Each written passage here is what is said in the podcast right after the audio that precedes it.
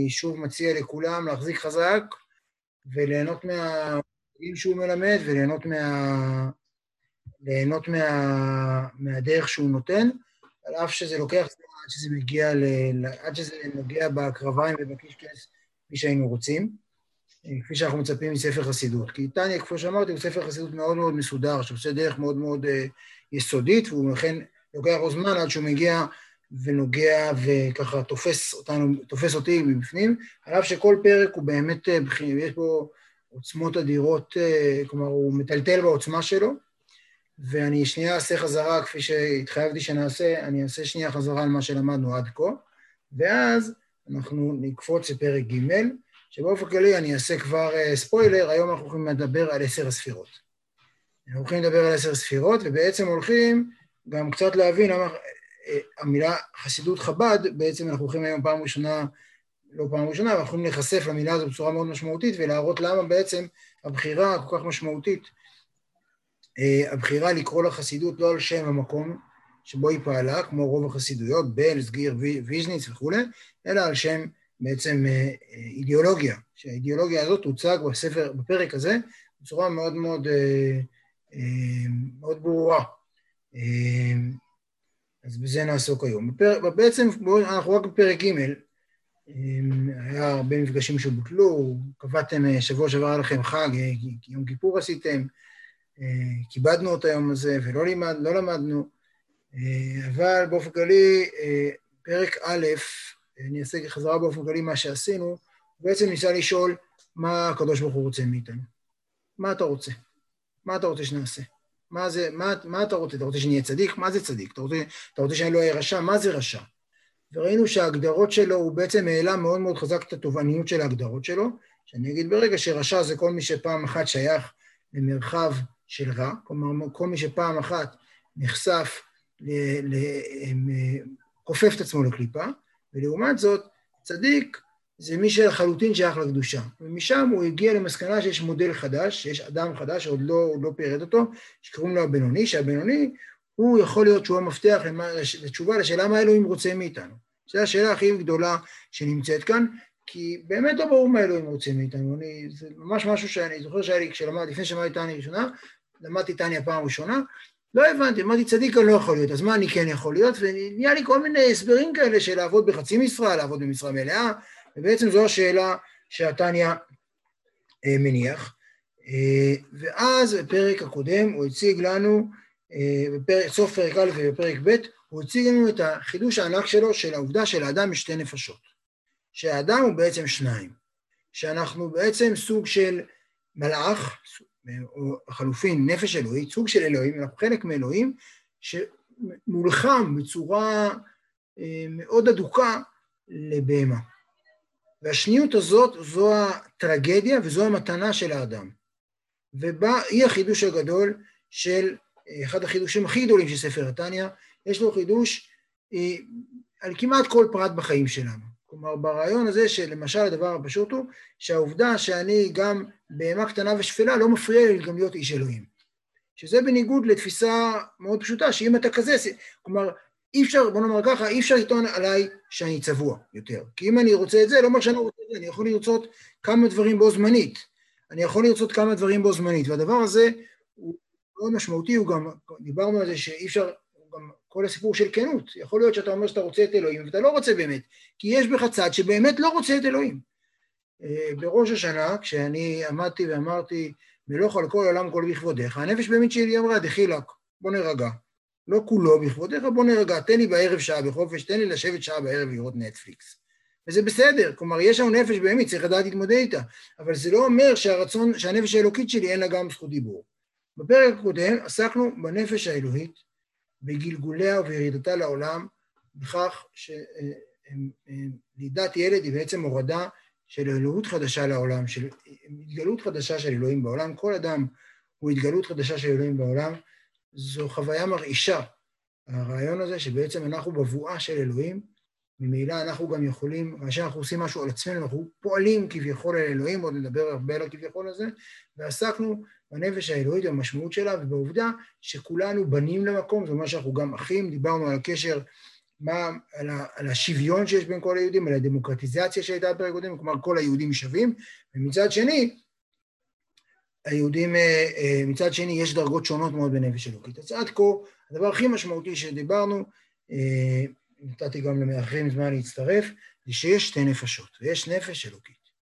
עד כאן, והיום אנחנו הולכים לדבר על עשר הספירות, שבעצם מה שאני רוצה כן להגיד, מה שהוא הולך להגיד לנו היום, זה הוא מתחיל להסביר ממה מורכבת הנפש אלוקית.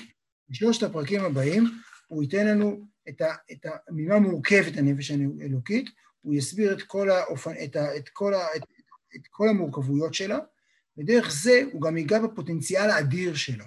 כלומר, אנחנו נבין פתאום מה קיבלנו, איזה מתנה קיבלנו בכך שיש לנו נפש אלוקית.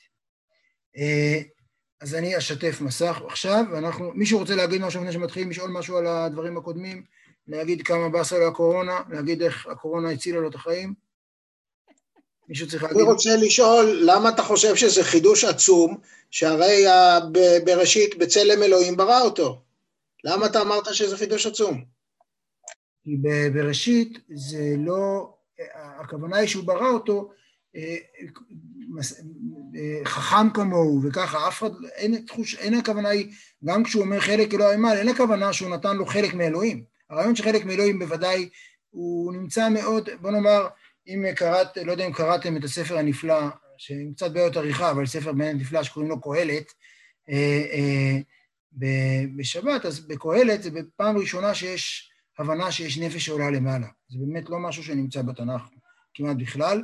אני, אה, אה, הרעיון של אה, מה שיש בספר בראשית, גם מוסבר את זה ברמב"ם, וגם ישעיהו ליבוביץ' שמתמודד, ישעיהו ליבוביץ' ועוד הוגים שונים שמאוד לא אוהבים את הרעיון הזה, שחלק מאלוהים נמצא בתוכנו, אומרים, בצלם אלוהים ברא את האדם, הוא ברא אותו כמוהו, דומה לו. אין הכוונה שיש חלק מאלוהים בתוכי.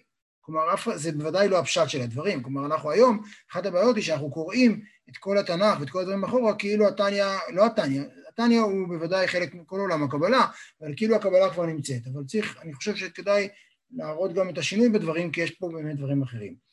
אמ, אנחנו עוברים לתניא, לפני שישאלו אותי עוד שאלות שאני לא בטוח שאני יודע לענות עליהן. אה, טוב, פרק ג' עקרונו. והנה כל בחינות ומדרגה, כל בחינה ומדרגה. משלוש אלו נפש, רוח, הנשמה. כמו שאמרנו, בכל אדם, גם כאן, שנמצא כאן, יש שלוש אה, גילויים של הנפש שלו, שאותם הוא פוגש. כלומר, הנפש שלנו היא כבר לא סיפור פשוט אחד. יש, אנחנו, בדרך כלל אנחנו פוגשים את הרובד של נפש, לעתים אנחנו מצליחים לקלף קליפה יותר, לקלף קליפה מסוימת ולהגיע לרוח, ולעתים גם לפגוש את הנשמה שלנו. כלומר, ברגע שאנחנו אומרים שאלוהים נמצא בתוכנו, אנחנו כבר, מגזיר, אנחנו כבר גוזרים על עצמנו להיות אנשים שלא מבינים את עצמנו. אנחנו כבר יוצרים מצב שבו אי אפשר להבין, שבו אנחנו לא מבינים את עצמנו, כי אלוהים הרי אי אפשר להבין אותו, גם אם אנחנו נדבר על הרעיון הזה, אי אפשר להבין את אלוהים, הוא אינסופי, כך גם הנפש שלנו אינסופית. וכמו שבאלוהים בעצם, שזה ודאי חידוש מאוד מאוד גדול של הקבלה, כבר בזוהר, שאלוהים הוא משהו, וזה, נדבר על זה עוד רגע, שזה גם חלק, זה הרעיון של עשר הספירות. בעצם גם בתוכנו יש ממדים שונים. אנחנו, הנפש האלוקית שלנו, יש בתוכה אה, שכבות, תוך שכבות עד שאפשר, שמגיעים למשהו יותר מזוכח, יותר מדויק ויותר מחובר. אמרנו גם שיש שתי דרגות גבוהות יותר, שזה חיה ויחידה, שהן דרגות, דרגות שאנחנו אפילו לא, לא יכולים להיחשף אליהן בחיים שלנו והן חלק מאיתנו. אבל נפש, רוח ונשמה זה דברים שיש אותם בתוכנו.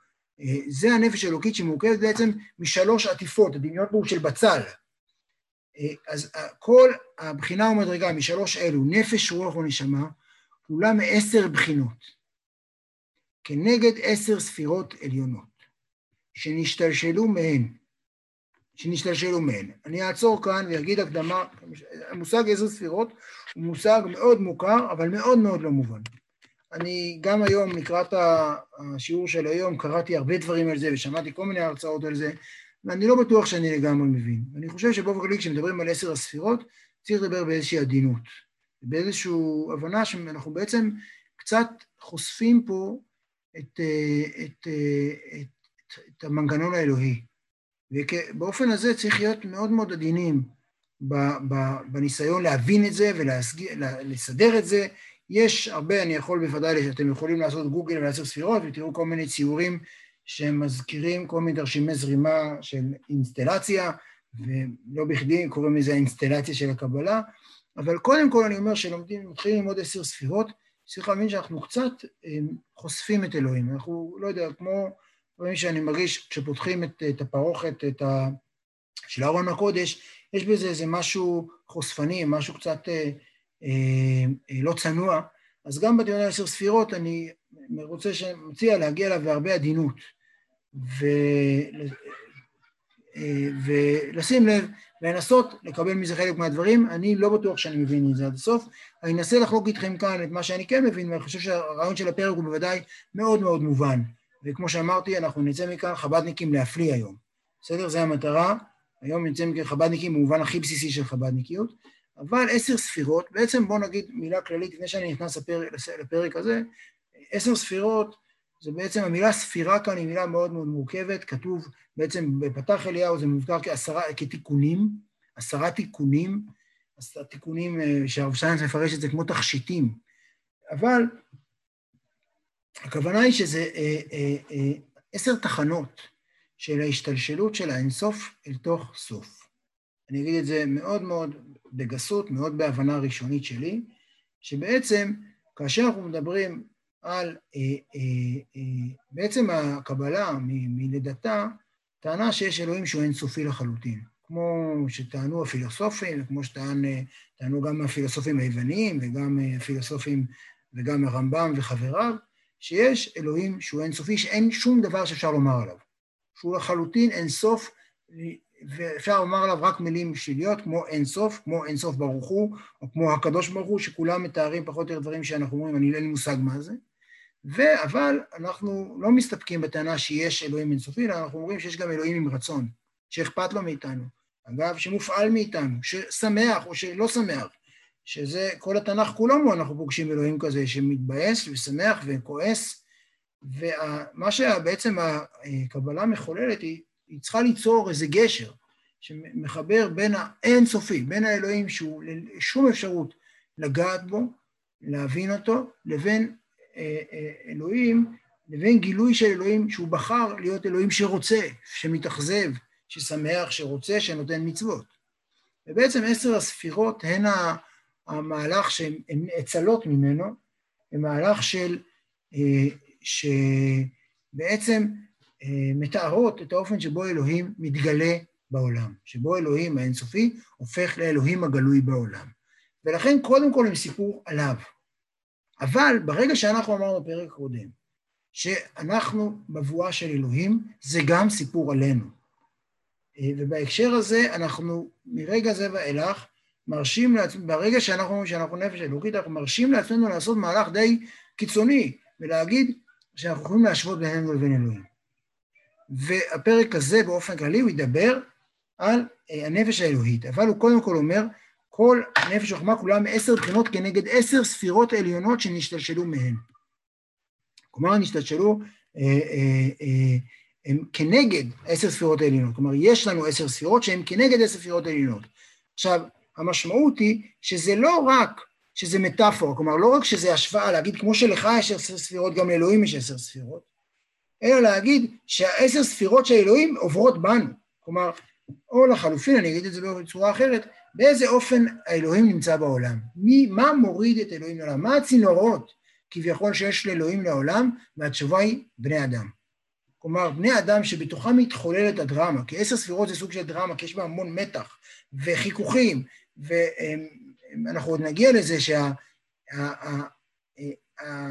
זה יכול גם להתפקשש לגמרי, כלומר עשר ספירות, המהלך של העשר ספירות, המערכת הזאת של, ה, של, ה, של הספירות, של, של ההשתלשלות הזאת, של איזה מין תרשים זרימה, מין מכונה כזאת, אני משתמש במושגים גסים קצת, אבל אני חושב שהם עוזרים להבין, יכולים לקרות שם דברים שיגרמו לכך שהדברים לא יעבדו כמו שצריך, ועשר ספירות, שהאלוהים לא ירד לעולם. האלוהים יורד לעולם דרך בני אדם שבתוכם מתחוללת אה, התהליך, התרשים זרימה של עשר ספירות שמירן מדבר עליו.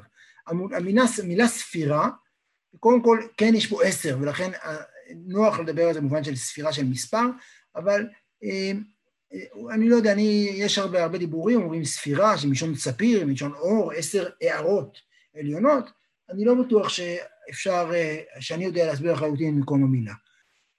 בכל אופן, כנגד עשר ספירות עליונות שנשתלשלו מהן הנחלקות לשתיים. כלומר, בכל, יש מהלך של עשר ספירות שנחלקות לשתיים, שעשר ספירות הללו מתחילות, באופ... מתחיל, מתחילות באינסוף וגומרות בסוף. גומרות בתוך משהו שמצטמצם, זה מהלך של, של, של משהו ענק, משהו גדול ואינסופי שלאט לאט מצטמצם אבל נהיה מדויק יותר, הוא לא נהיה, כלומר, אנחנו אז אומרים, אנחנו נראה שהספירות הללו, שהוא לא יפרש כאן בפרק הזה את כולן, הם לא מהלך שבו אנחנו בעצם בסוף מקבלים משהו שהוא לא אלוהים, בסוף מקבלים משהו שהוא לחלוטין אלוהי, אבל הוא יכול לפגוש את העולם. אמ, הנחלקות לשתיים, כלומר באופן כללי, הספירות העליונות נחלקות לשתיים, מיד הוא מפרש יותר, אבל הוא קודם כל רוצה ליצור חלוקה עקרונית לשתיים, שזה הרעיון של הפרק שלו, שהן שלוש אימות, אימות מלשון אימא, שלוש אה, אה, אימות ושבע כפולות. סך הכל עשר ספירות. אה, אני, שנייה, בואו, אני לא יודע כמה כאן אנשים, באיזה רקע, כמה כל אחד כאן מגיע ויודע על הספירות הללו, ואני, חשוב לי מאוד שנראה מה העיקר. ומה הטפל. אה, אבל החלוקה היא הדבר שהוא רוצה לדבר עליו בספר, בפרק הזה. כל פנים, אה, והוא מתחיל, הספירות, אה, הוא, הוא קודם כל יסביר בו, הוא יגיד פירוש, חוכמה, המילה כפולות כאן היא מילה שהרבה חב"דניקים שברו על זה הרבה קולמוסים בניסיון להבין מה הכוונה כפולות. ככל הנראה הכוונה היא שהכפולות, כי הן הרבה יותר ניטרליות, הן יכולות לשמש או לזה או לזה, או לטוב או לרע. בשונה מהשלוש אימות, למרות שגם זה לא כך מדויק, אבל בואו נניח רגע לדבר הזה. שהכפולות זה בעצם הן כפולות פנים. פירוש חוכמה בינה דעת, שאין שלוש אימות אצל הכפולות, פירוש. חוכמה, בינה ודעת, שזה שלוש הראשונות, מיד נדבר עליהן בהרחבה, ושבעת ימי הבניין. שבעת ימי הבניין, חסד, גבורה, תפארת, וכולי, שהווכולי זה נצח, הוד יסוד ומלכות. יש לנו עשר ספירות, ששוב אמרתי, אפשר לצייר אותן, באופן כללי יש ציור מאוד מקובל שלהם, שבצד ימין, שמאל ואמצע, שיש את חוכמה, בינה, דעת, חסד, גבורה, תפארת באמצע, נצח הוד, יסוד באמצע ומלכות מתחת, כאשר מעל הכל בדרך כלל נמצא הכתר, שהוא מעל הספירות. אני שוב מבקש, כל מי שמרגיש הרגע שהוא לא מבין, שיחזיק, הכל בסדר. מה שצריך להבין יהיה מאוד מובן, מה שלא צריך להבין זה בסדר. וכך בנפש האדם שנחקת לשתיים, שכל ומידות. שזה שוב, מה שאמרתי, זה הדבר החשוב ביותר להבין היום, הרעיון ששכל ומידות. שבעשר הספירות יש, יש שני רבדים, יש שכל ויש מידות. המידות זה השבעת ימי הבניין, והשכל זה שלושת האימות שמיד נבין אותן יותר לעומק. אה, אני רק אגיד כבר שהאושפיזין שאנחנו בסוכות, היום אנחנו מקבלים את פניו של יעקב, אה, בעצם מבטאים את המפגש שלנו עם, בצורה אינטנסיבית כל יום עם מידה אחרת. היום אנחנו כמובן עם מידת התפארת של יעקב, ומידת הרחמים גם כן נקראת ככה, תלוי באיזה, באיזה זווית מסתכלים על זה, אבל זה כרגע, זה האור שמגיע היום, וזה שבעת ימי הבניין, כי אומרים שכל יום מש, מששת ימי בראשית הוא יום של, אה, יום אה, שבו הדבר הזה בא לידי ביטוי. היום הראשון הוא יום שיהי אור, יום של החסד, היום השני הוא היום של החלוקה בין מים עליונים ותחתונים, זה הגבורה שחותכת דברים, אה, וכן הלאה. אני לא מספיק יודע את כל הדיוקים של הדברים הללו. על כל פנים, וכך בנפש האדם שנהרג לשתיים, שכל ומידות. אני שנייה רוצה לעצור ולעשות שנייה את המהלך כולו של עשרת הספירות, אה, בשביל לעשות איזה סדר ולדבר בעברית, ואני משתמש במשל של הרב שטיינזלד, שאם הוא המשיל אותו אז אני מרשה לעצמי גם כן לעשות את זה, שבעצם מדבר על זה שנניח שאנחנו רוצים לעשות משהו. הרגע שאני רוצה לעשות מה שאני רוצה, אה, אה, לבנות בניין. אני רוצה לבנות בניין, הרוצה זה רגע של כתר. בכתר הוא הרגע שהוא לפני הכל. שיש פה איזו משיכה פנימית לא ברורה, לא מסודרת, לא, לא מדויקת, לא זה, היא מגיעה, יש רצון. הכתר הוא מורכב מרצון ותענוג, זו המילה השנייה שתמיד מדברים עליה בכתר. לאחר מכן יש חוכמה. החוכמה היא הרעיון, יש לי הברקה. אני לא יודע עדיין כלום, אבל אני רוצה שהבניין הזה יהיה בצורה של אס. לא משנה, סתם אני זורק. אני רוצה שהבניין הזה יהיה בצורה מפותלת. אני עוד לא יודע למה, זה הבריק לי, בלי להבין לגמרי את ההברקה, אבל זה, איזה סוג של משהו שהבריק לי משום מקום. הבינה לוקחת את האס הזה, את הרעיון הזה של לעשות בניין בצורה מפותלת, ומפרקת את זה, מתחילה להרחיב את זה. איך אני עושה את זה? למה אני עושה את זה? אה, נכנסת פה, מרחיבה את הרעיון הזה, איזה סוג קונסטרוקציה אני צריך, ועוד ועוד ועוד. הדעת, היא בעצם מורידה את זה, היא יוצרת ההתחברות הרגשית אל הדבר, ומשם אנחנו ממשיכים החסד, שזה הרצון, המשיכה לדבר הזה, הנתינה של הדבר הזה, אני מתחיל אה, אה, לתת כסף לדבר הזה, זה החסד, הגבורה זה שאני עוצר, אני בולם, אני לא עושה דברים בשביל לעשות זה, אני חוסך כסף ממקום אחר, וזה ממשיך ככה עד היסוד והמלכות. אה, נצח ועוד הם תמיד מידות שלא מדברים עליהם הרבה, ומיד אני אפסיק את ה... את, אחזור לפרק, אבל כן אני רוצה ככה לתת איזו תחושה של הבנה כללית. נצח והוד באופן כללי זה הרצון לנצח, והוד זה הרצון לא להפסיד, לא להיכנע בשום אופן. יש שני סוגים של, של מוטיבציות. אחת, שאני הולך להיות מקום ראשון, שני, אני מסיים את המסלול. זה שני, תחשבו על שני רצי מרתון, איזה מצ... אחד שחייב לנצח אותו, והשני אומר, אני חייב לסיים אותו לכל הפחות, אני לא מפסיד. זה שתי סוגים של אנרגיות, כלומר, הנצח והוד הם שתי התפרטויות של ה... אה, אה, אה, של ההתמודדות עם הרעיונות שהיו קודם, וזה יורד אל היסוד, שהיסוד זה מכוון בגוף האדם, יש גם חלוקה של כל האיברים, כמו שיש לכל האושפיזין, לכל הדמויות בתנ"ך, ככה יש גם לכל האיברים בגוף, והיסוד הוא איבר המין, הוא הברית, הוא בעצם ה, הוא התשוקה לדבר, הוא מה שמוריד את זה, והמלכות זה מה שמקבל, לכן היא גם שבת, לכן זה גם דוד המלך, וזה הקיום של הדבר בפועל.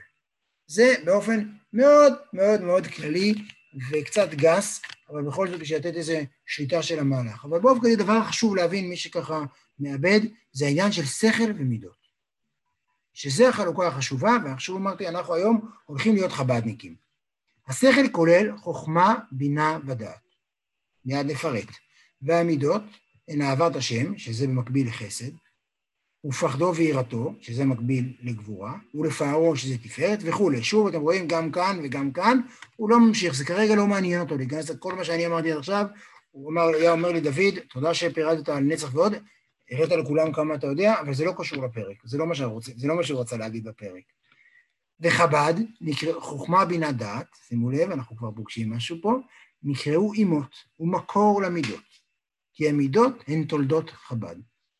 כאן אנחנו נוגעים בעיקרון, הכי, בעיקרון אחד המשמעותיים ביותר בספר התניא, שיבוא לידי ביטוי עוד הרבה מאוד פעמים, העברון הבסיסי, כל עולם הרגש, המידות, שאין עולם הרגש, אהבה, פחד, יראה, לפאר, רצון לפאר, כל המידות שאין עולם הרגש, הן תולדות חב"ד. הן בעצם, הן יוצרות, אם הן אמיתיות, ההתגלות שלהן היא אך ורק בזכות אה, עבודה של חוכמה, בינה ודעת, עבודה שכלית מאוד מסודרת, מאוד עמוקה, מאוד יסודית, שהוא מיד הגיע, הגיע לה כאן, זה עולם הרגש. עולם הרגש הוא לחלוטין נשלט על ידי השכל, ואחרת, תכף נראה מה, מה אם לא. אם יש לנו רגשות שלא מגיעים מחוכמה בינה דעת, הוא יגיד מיד שהם דמיונות שווא, אין להם שום קיום, לא מעניינים אותו. וביאור העניין. עכשיו, אני שוב אומר, המטרה של הפרק זה גם להסביר את המבנה של הנפש האלוקית, אבל גם דרך זה שהוא מבין, מסביר את המבנה של הנפש האלוקית, הוא גם נוגע מה הפוטנציאל שלה. אה, מה יכול, מה זה הנפש האלוקית? מה יכול, איך היא נראית שהיא עובדת במיטבה? איך היא נראית שהיא עובדת, בשיא, שהיא זורחת בשיא עוזה? וביאור העניין, כי הנה, השכל שבנפש המשכלת, שהוא המשכיל כל דבר, נקרא בשם חוכמה. כוח מה. אז עכשיו אנחנו מכירים את החוכמה. כלומר, השכל שבנפש המשכלת, שהוא משכיל כל דבר, כלומר, הוא זה שמקבל מבחוץ את הדברים, כל דבר. עכשיו, זה, האמת היא שזה לא צריך להיות חב"דניק. כל דבר שמגיע, הוא מגיע קודם כל מאיזשהו רגע של הכרה. יש לנו איזושהי הכרה. הוא משכיל כל דבר, הוא קולט כל דבר. נקרא בשם חוכמה. זה המספירה הראשונה, שאנחנו קולטים משהו. כמו שאמרתי קודם, בא לי עם עניין בצורת, בצורה מסוימת. לא יודע למה. אני לא יודע מאיפה הרעיון הזה בא, אבל זה פתאום משכיל אצלי, זה, זה, זה מבריק אצלי. משתמשים הרבה במטאפורה של ברק המבריק, שבן אדם הולך במדבר, בחושך, ולא רואה שום דבר לאן הוא הולך, ופתאום יוצא ברק והוא רואה הכל. זה רגע של חוכמה. זה לא רגע ש... זה רגע של...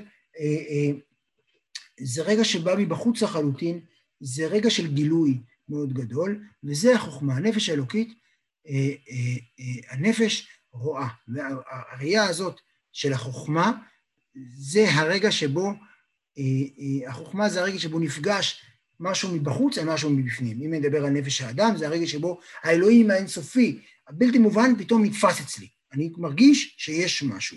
וזה כוח מה, זה מופיע כאן, כי זה בעצם אה, אה, מ"ה זה שם מסוים, לא ניכנס כרגע לרעיון, אבל כוח מה, הכוח לשאול מה.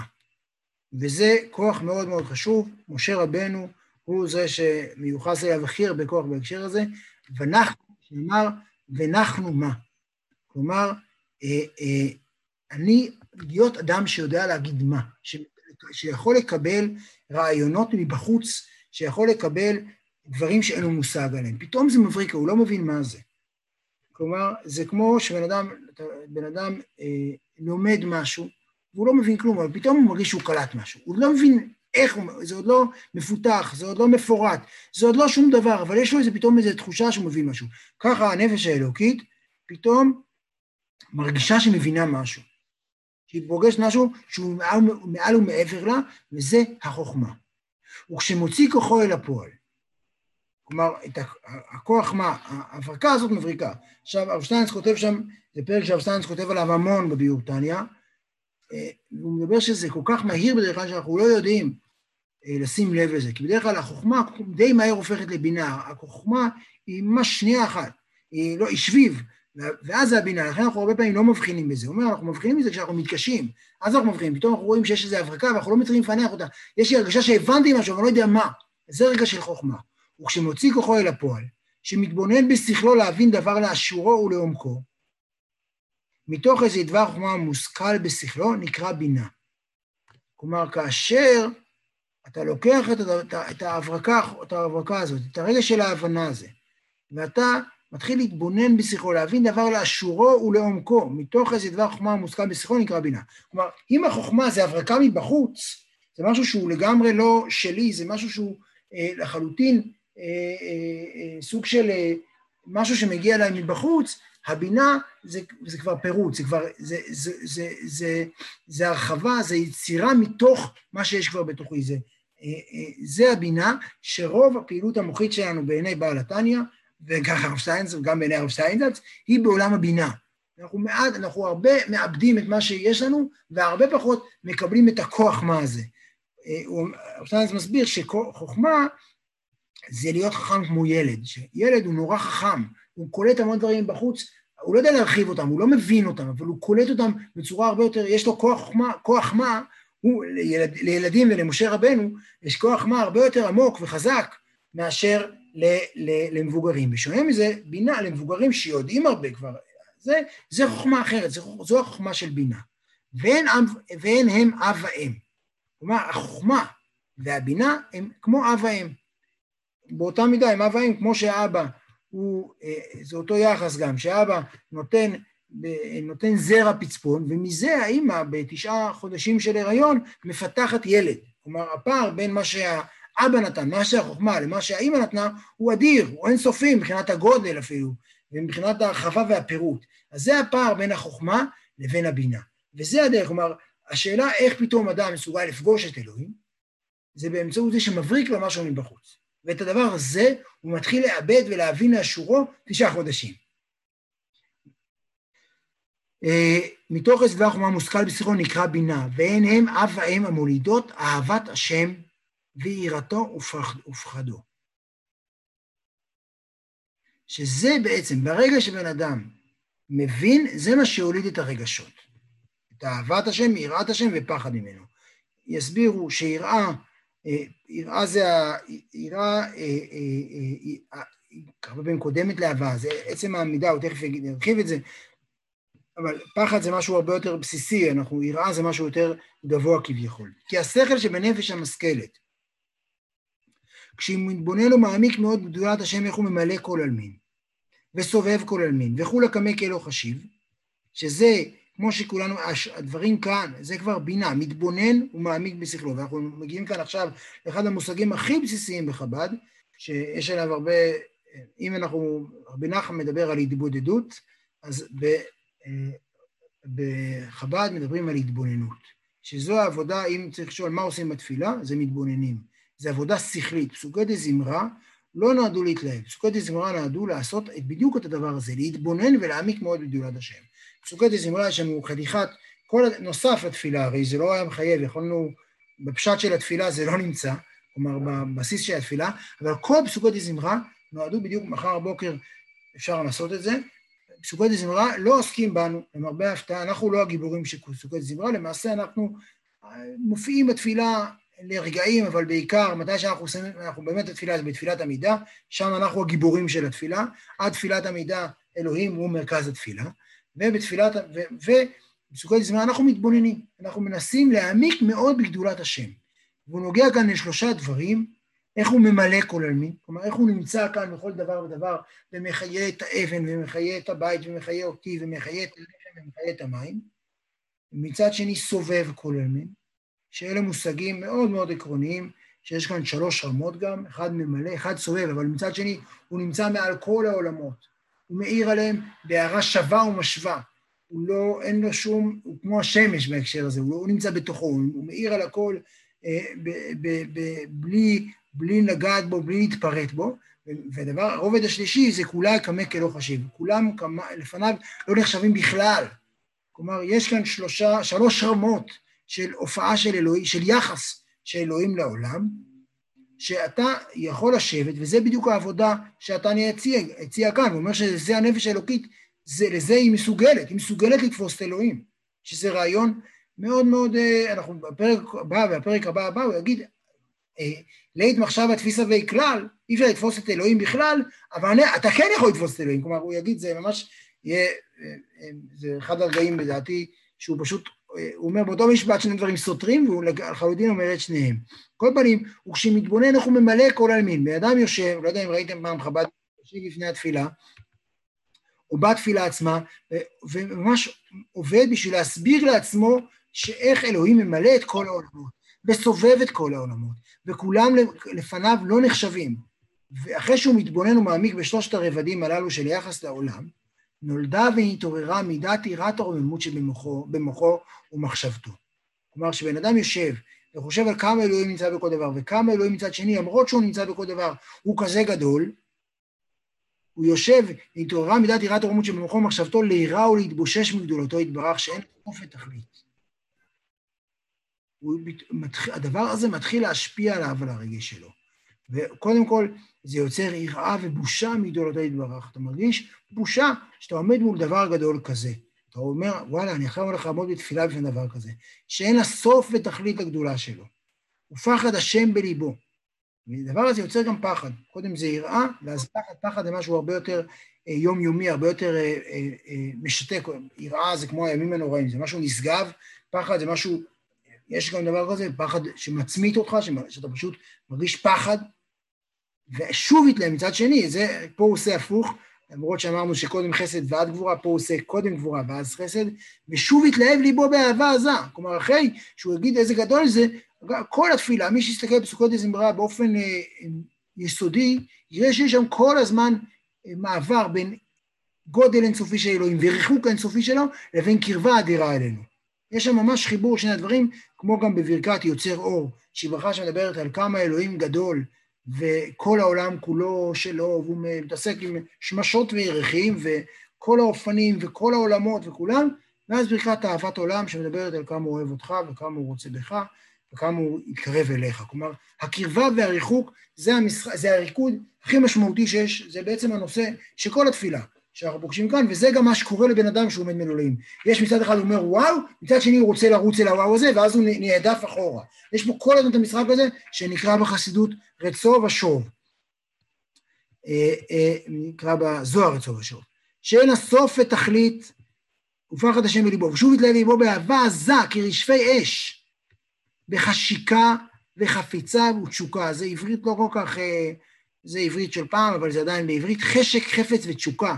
תראו איזה מילים. האם מישהו כאן, שישאל את עצמו, אני נמנע מאיתנו את הניסיון, אבל האם אנחנו מרגישים, למה הרגשנו לאחרונה חשק, חפץ ותשוקה?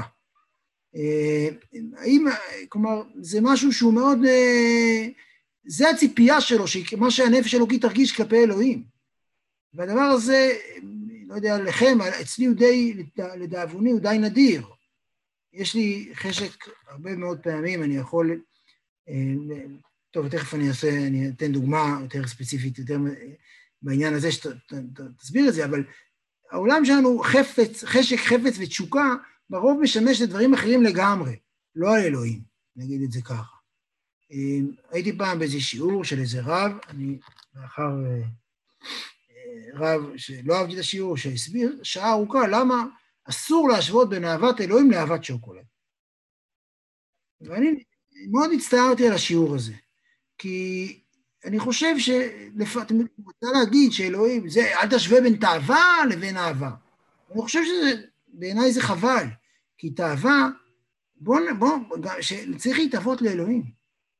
צריך, הדבר הזה, אנחנו עניינו מהרבה בחינות אה, הסתפקות ממועט ביחס האלוהים. בעוד שהפרק הזה בא להגיד לנו, תראו, חשק, חפץ ותשוקה, ונפש שוקקה, לגדולת אינסוף ברוך הוא. והיא כלות הנפש, כי דכתיב, הוא הביא שלושה פסוקים, נחשפה וגם גלתה נפשי וגומר. וכתיב צמא נפשי לאלוהים. אתם יודעים, בן אדם הולך במדבר, לא בא לו מים, בא לו, זה ממש, זה, זה, זה מזמור דוד בהיותו במדבר יהודה. הוא צמא, צמא לאלוהים. וכתיב צמא לך נפשי, זה, זה המדבר, סליחה. והצמאון הוא מיסוד האש שבנפש האלוהית.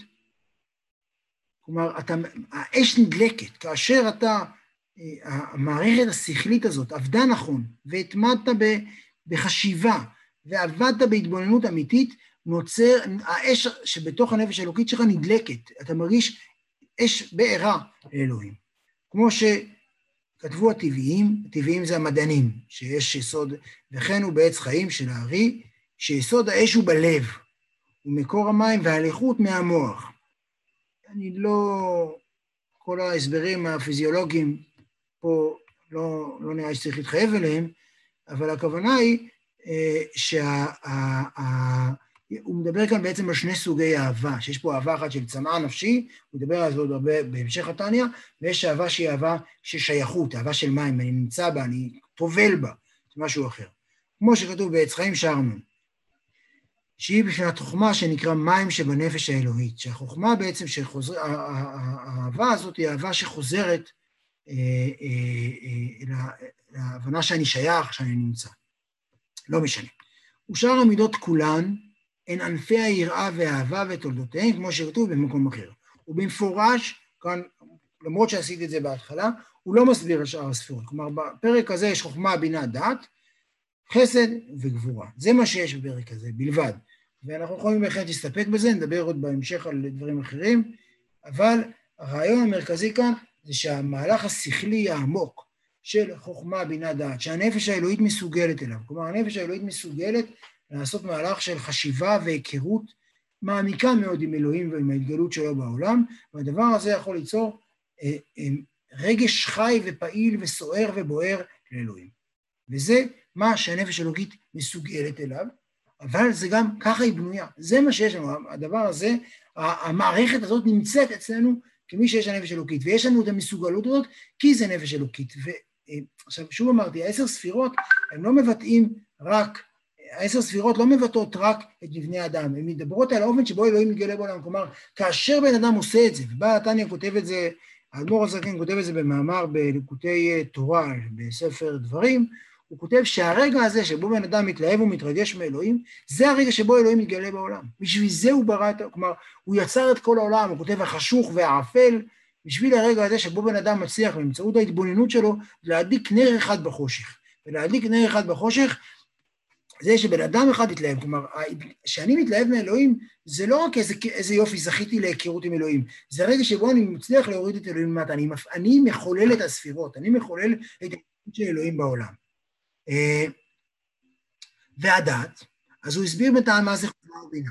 כמו שאמרתי, חוכמה זה ה... אה, אה, חוכמה זה הברק המבריק, זה משהו שאתה יש לך איזו הבנה אליו, אבל אתה לא יודע למה, זה משהו שמגיע מבחוץ, זה הרגע שבו האינסופי מתחיל, נוגע לרגע בסופי. לכן גם העולם נברא בחוכמה, כי היה שם איזה רגע של, של נשיקה בין האינסופי לסופי, ומשם נוצרה הרחבה של הבינה, ומזה אם אתה מתבונן, כמו שהוא כותב כאן, אה, אה, מתבונן ומעמיק מאוד בגדולת השם, הדבר הזה יוצר את האהבה, את האהבה, את, את הפחד הגדול, את היראה הענקית, ואז גם את האהבה ואת הצמא האינסופי. ראיתי משהו בצ'אט, אני שנייה אחפש אותו, סליחה, אני אעשה לנשום רגע, עומדים חמור בין שכם את שלושת הדרגות, וואלה. שאלה זה. טוב. והדעת, אני אמשיך. לא משנה.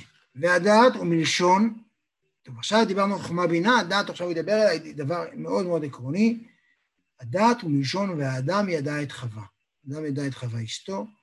אה, יש עוד המון פסוקים בתנ"ך שמדברים על ידיעה, גם ידיעה במובן של אה, אה, יחסי מין, אבל, כלומר, של מפגש מאוד מאוד אינטנסיבי, של חיבור מאוד עמוק, אבל גם במובן של כי ידעתיו למען יצווה את בניו, שאת שמי השם, ושמי השם לא נודעתי להם, שהידיעה היא לא, אין הכוונה, אני יודע כמה זה שש ועוד שש, אלא לדעת זה משהו שיש בו התחייבות, זה ידיעה שיש בו מעורבות, לדעת משהו. והוא לשון התקשרות והתחברות, שמקשר דעתו בקשר אמיץ וחזק מאוד, ויתקע מחשבתו בחוזק בגדולת אינסוף ברוך הוא. ויתקע מחשבתו בחוזק בגדולת אינסוף ברוך הוא.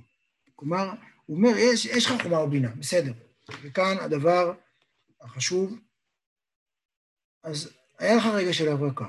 את ההברקה הזאת פירטת והרחבת והגעת בה לאיזה עומק. אבל השאלה אם הידיעה הזאת, עם החוכמה הזאת, עם ההבנה הזאת, הפכה להיות משהו חי ו, אה, אה, ובוער בתוכך כל הזמן. זה, האם זה, הידיעה הזאת מחוברת אליך לחלוטין, או שהיא איזה משהו אה, אמורפי שנמצא.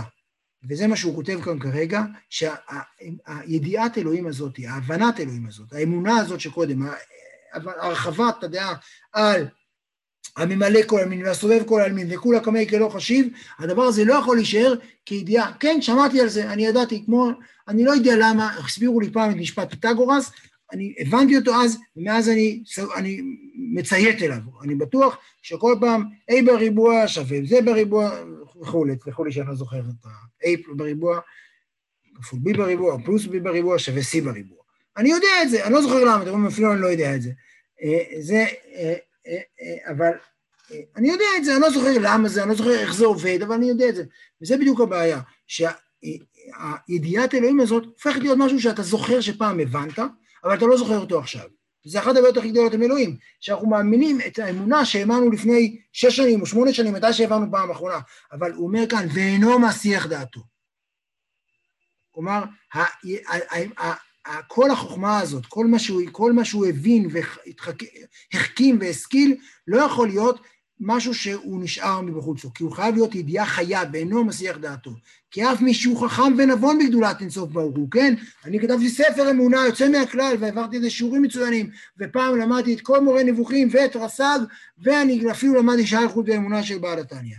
הנה אם לא יקשר דעתו ויתקע מחשבתו בחוזק ובהתמדה, כלומר יש פה עבודה, שימו לב איזה מילים, לא יקשר דעתו ויתקע מחשבתו. יש כאן עבודה שכלית שצריכה להיעשות יום-יום, בחוזק ובהתמדה. אז ממש, עכשיו, אחת הבעיות הגדולות שלנו היום, זה שאנחנו, הסיפור של עבודה שכלית עמוקה, אני לא יודע אם זה היום, אבל אצלי לכל פחות, טוב, אף פעם לא הייתי יכול לשבת מי יודע מה ולהעמיק מחשבתי במשהו, לשבת בחוזק והתמדה ולחשוב על משהו אחד עד שאני מבין אותו עד הסוף. שזה, לא יודע, שוב, אמרתי, לא יודע מי מכם ראה פעם אה, חסיד חב"ד רציני.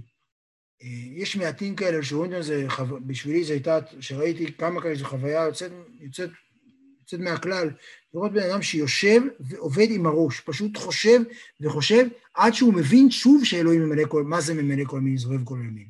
שזה לא משפט שהוא יודע להגיד. יש במאמרי חסידות, הרבה פעמים בעל התניא, מסביר על אלוהים פתאום באמצע, ואנשים כבר קוראים את זה, כאילו כבר רגילים, ממלא כל מין, זורב כל מין, כולם כאלה חושבים, ואיך, יש ממש איזה נוהל כזה, איך אומרים את זה. לא, לא, לא, זה לא עובד ככה. צריך יקשר מחשבתו ויקשר דעתו ויתקע מחשבתו בחוזק ובהתמדה.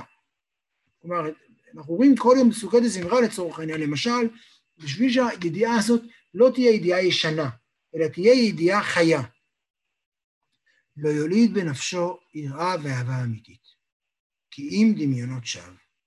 כלומר, אם בן אדם אה, לא עובד עם השכל שלו בחוזק ובהתמדה, כשהוא פתאום מרגיש שהוא אוהב את השם, זה חרטוט.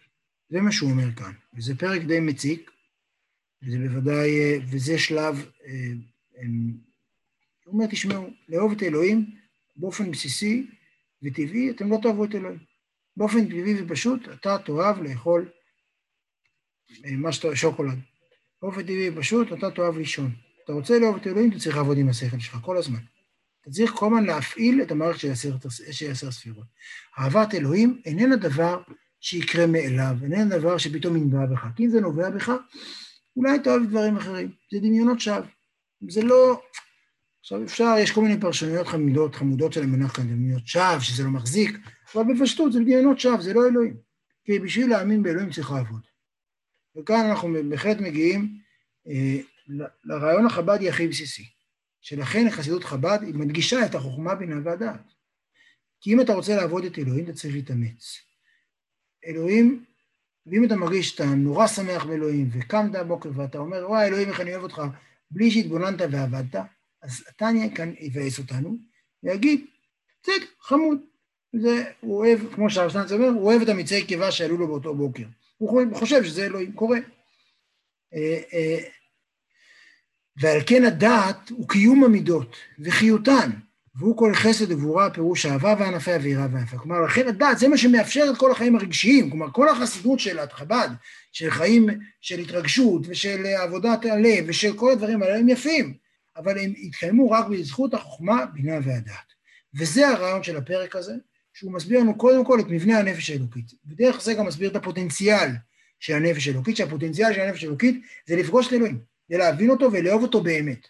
וזה אפשרי, זה לא, זה עבודה שכלית, זה לשבת ולחשוב עד שאתה מבין שוב את, את הרעיון הזה של אלוהים. אתן איזה דוגמה הכי פשוטה בעולם, שדוגמה שאנחנו יכולים עכשיו להתאמן עליה, אה, לעשות תרגיל, וזה אה, יראה על מה אני חושב, שאני חושב על חשק, חפץ ותשוקה, אם אני אה, אספר, אה, אתאר לכם את המאכל שאתם הכי אוהבים, בואו נדבר רגע על סטייק אנטריקוט, אה, שזה, נניח שמי שעומד מולכם יכול להבין את התשוקה לדבר, אז אני, אם אני עכשיו אתאר למישהו כאן איך הסטייק שלי, איך הוא נחתך יפה, ואיך הבפנים שלו בדיוק אדום במידה הנכונה, ואיך הוא בדיוק חם, אבל בדיוק, ואיך הוא, ואיך הוא נלעס בצורה מדויקת, ואיך הטעם שלו. קיצור, אני אתאר דבר כזה, בן אדם, מישהו כאן יכול להיות שפתאום נהיה לו חשק. מישהו כאן יכול להיות שפתאום, אה, אה, אה, שפתאום מתחיל להתעורר אצלו איזה חשק לדבר. אני מתאר לכם, עזבו, אני אעבור למשהו יותר פשוט, יותר מקובל לעולם, אני אתאר לכם, לא יודע מה, איזה גלידה ממש טובה, עם פצפוצי שוקולד ועם אגוזים וגלידה, זה, זה פתאום יכול להיות שמישהו פה בגלל זה, אחרי השיעור מסכן, יצטרך לקנות לעצמו, ללכת להוציא גלידה מהמקפיא ולאכול את הגלידה. זה בדיוק, אה, זה התבוננות. זה רגע שבו באמצעות השכל יצרתי חשק. וזה מה שצריך לקרוא עם אלוהים. אל תחשוב שאם לא, עכשיו, מה, מה היתרון של, אם אני אתאר לכם עכשיו מגנום, יש מגנום ממש טעים, שהוא כזה עם, עם אה, פירות יער, אם אני אתאר לכם מגנום עכשיו עם פירות יער, היתרון הוא שאתם יודעים מה זה פירות יער, ויכול להיות שגם פעם אחת עם גלידה, ולכן זה מתחבר אצלכם עם משהו שאתם מכירים. אבל אלוהים, זה לא עוזר התבוננות של 20 שניות כמו שאני מתבונן על מגנום, כי לא פגשתי את, המג... כי לא פגשתי את אלוהים כמו המגנום. זו הטרגדיה. שהרב שטיינס מספר בביאור טניה, הוא אומר שהסבא משיפולה אומר שחבל שאת ה... התאוות, את האוכל רואים בפנים ואת על הגיהנום קוראים בספרים. הוא אומר, אם זה היה הפוך, אז הייתי יכול לעבוד את אלוהים. איך אני יכול לעבוד את אלוהים, שאת אלוהים מספרים לי בספרים, ואת זה אני רואה פה. כאילו, תן לי, תן לי לקרוא על תאוות, תגיד, וואי, נקרא על ספר שוקולד, יהיה ספר שיסביר לי כמה שוקולד זה טוב, אבל בחיים לא טעמתי. ברגע שבן אדם, מאחר שאנחנו יודעים מצוין מה זה מגנום, אנחנו יודעים מצוין מה זה גלידה, אז אנחנו לא יכולים, אה, אה, אה, אז לוקח, אנחנו יכולים להתבונן על זה בקלות. בעוד שלאלוהים, אנחנו לא יכולים להתבונן בקלות, צריך לעבוד הרבה יותר קשה ולקשר דעתו כל פעם מחדש, כי אם אתה מקשר דעתך פעם ב, אז אתה אחרי זה זוכר את זה כזיכרון שאתמול, אבל זה כבר לא זיכרון חי. ואז אין אהבה ואין חשק ואין תשוקה. וזה בעצם הרעיון הכי בסיסי של חסידות חב"ד. הרעיון הכי בסיסי של חסידות חב"ד זה שהשכל, העבודה השכלית, זה בהקשר הזה קצת, זה מעט מזכיר את הרמב"ם, אבל זה כמובן שאחרי זה זה ילך רחוק, רחוק ממנו, במובן הזה שצריך לעבוד עם המוח, עם השכל, בשביל להגיע לרגע של השגה, למפגש עם אלוהים. אה, באופן כללי, זה הרעיון הכי בסיסי, שהיכרות עם מה שיכול ליצור אהבה, יש על זה הרבה מאוד מחקרים. קראתי לא מזמן, אה, אה, יש מחקר מדליק על איזה סוציולוג שגרם לשני זרים לחלוטין, שני זרים סטרייטים, איש ואישה, להתאהב זה בזו תוך ארבע שעות. להתאהב אהבה מוחלטת. והם כאילו, כל הסימנים החשמליים העידו על התאהבות, באמצעות זה שהם שאלו אחד את השני, כל אחד היה צריך לענות לשני על 36 שאלות. מי שרוצה, אני אשלח לו את רשימת השאלות שהשתמשו בו במחקר, שאלות של היכרות, אבל בעצם זה שאלות של התבוננות. הרי שבהם מתבונן יותר ויותר ויותר ויותר ויותר, הוא מגיע לאהבה. וזה הרעיון של הפרק הזה. אז זה הנפש האלוקית, זה עשר ספירות, זה חסידות חב"ד שבאמת מנגישה את הרעיון הזה, וזו אהבה, וזה מה שאנחנו צריכים לעשות. אה, מישהו רוצה לומר משהו או לשאול משהו, יש לנו עוד חמש דקות. ואם לא, אפשר ללכת הביתה לישון. לאכול גלידה. אפשר להגיד משהו? בהחלט. אני חושב שהדגשת יותר מדי את הצד האינטלקטואלי, ושזה הבינה, אבל פחות מדי אולי את החוכמה, שהיא ההברקה שלפני זה, והדעת שהיא החיבור, נקרא לזה אולי הרגשי, ויותר מדי הדגשת את הצד האינטלקטואלי-עיוני. ואני חושב שמה שיפה פה זה ש, ששלושתם מתחברים יחד, ולא, ולא רק הצד האינטלקטואלי. אני חושב שהדעת, קודם כל אני חושב שכן התגע, אני חושב שהיא נמצאת, היא דווקא דבר שדיברנו עליו הרבה, אבל החוכמה היא לא כל כך בידינו. נראה לי שזה הדבר ש... החוכמה יש בה איזה משהו שהיא מתנה. כלומר, אני לא בטוח שאני יודע, ואני לא חושב שהוא כותב כאן גם, איך אה, החוכמה, הוא כותב על זה במקומות אחרים, שהעבודה של החוכמה זה ביטול בעיקר. כלומר, כוח מה זה של משה רבנו, זה לעמוד מול העולם כמו ילד. אבל העבודה בסופו של דבר של אנשים מבוגרים, של אנשים זה, זה באמת בעיקר בתחום הבינה, וזה מה שהיא עולה. עכשיו, כאשר הבינה היא בצורה של דעת, בצורה של התקשרות חזקה, היא אכן תיצור את הדבר הזה. אני חושב שכשקוראים את הטניה, ורואים את המילים חפץ, חפץ, חשק, תשוקה, צמא נפשי, והוא כותב את זה באמת שלוש, הוא מצטט שלושה פסוקים על צמא נפשי, אני לא חושב שזו תחושה אינטלקטואלית, אני חושב שזה, אה, הוא נותן פה מתכון של דרך, כמו שהוא אומר, דרך ארוכה וקצרה להגיע דווקא למשהו מאוד מאוד מרגש, משהו מאוד מאוד אה, נסער. אה, אבל אני חושב שבאמת החיבור, לכן זה חסידות חב"ד ולא חסידות בינה. אני חושב שאתה צודק בהקשר הזה. מישהו רוצה להגיד משהו, לשאול משהו? אני, כאילו, לי, מעיין שנייה, לי, אה, מה שתמיד, אה, לא יודעת, מאתגר אותי בסיפור הזה של חב"ד, שזה מאוד יומרני שהם חב"ד. כאילו, הם לקחו בעלות על משהו שהוא לא רק שלהם. כאילו, זה... הם לקחו על זה בעלות. עכשיו, אני יודעת, בעולם החסידי אני יודעת שכאילו יש על זה טרוניה, אבל הם לקחו בעלות על משהו שהוא קיים בכל העולם החסידי. וכאילו הם הפכו את זה, בעל הפך את זה לשלהם, ויותר מזה, הוא קורא להם חב"ד והם לא לובביץ', הם לא כאילו... לאדי, כן? אני חושב אגב שהוא ניסה שכולם יהיו חסידי חב"ד, אני לא חושב שהוא אמר רק שלנו, הוא אמר כולנו צריכים להיות אנשים שמתחילים מהחב"ד. אבל בלי ספק, חב"דניקים תמיד היו קצת אה, שחצנים, זה חלק מהחן שלהם, אני... לדעתי. הוא גם באמת אה, נשאר בשל כל רוסיה הלבנה. הם כולם ברחו לארץ, והוא היה הרבי המרכזי, אז כולם צריכים להיות חב"דניקים. כמו שהרב עובדיה עשה לכל מי שהגיע לארץ, הוא עשה לכל מי שהיה ברוסיה הלבנה. בדיוק. שלום עליך. טוב, חברים, תודה לכולם. אה, ניפגש שבוע הבא, שבוע הבא נדבר על, אה, על לבושי הנפש, איקון, או מחשבה, דיבור או מעשה. זה לא יהיה, לא יהיה יותר... בוא נאמר, לבושי הנפש גם צריכים לעסוק בדבר מאוד מסוים. חג שמח, להתראות. תודה רבה, חג שמח. לשמחה, בהצלחה בבידוד. תודה.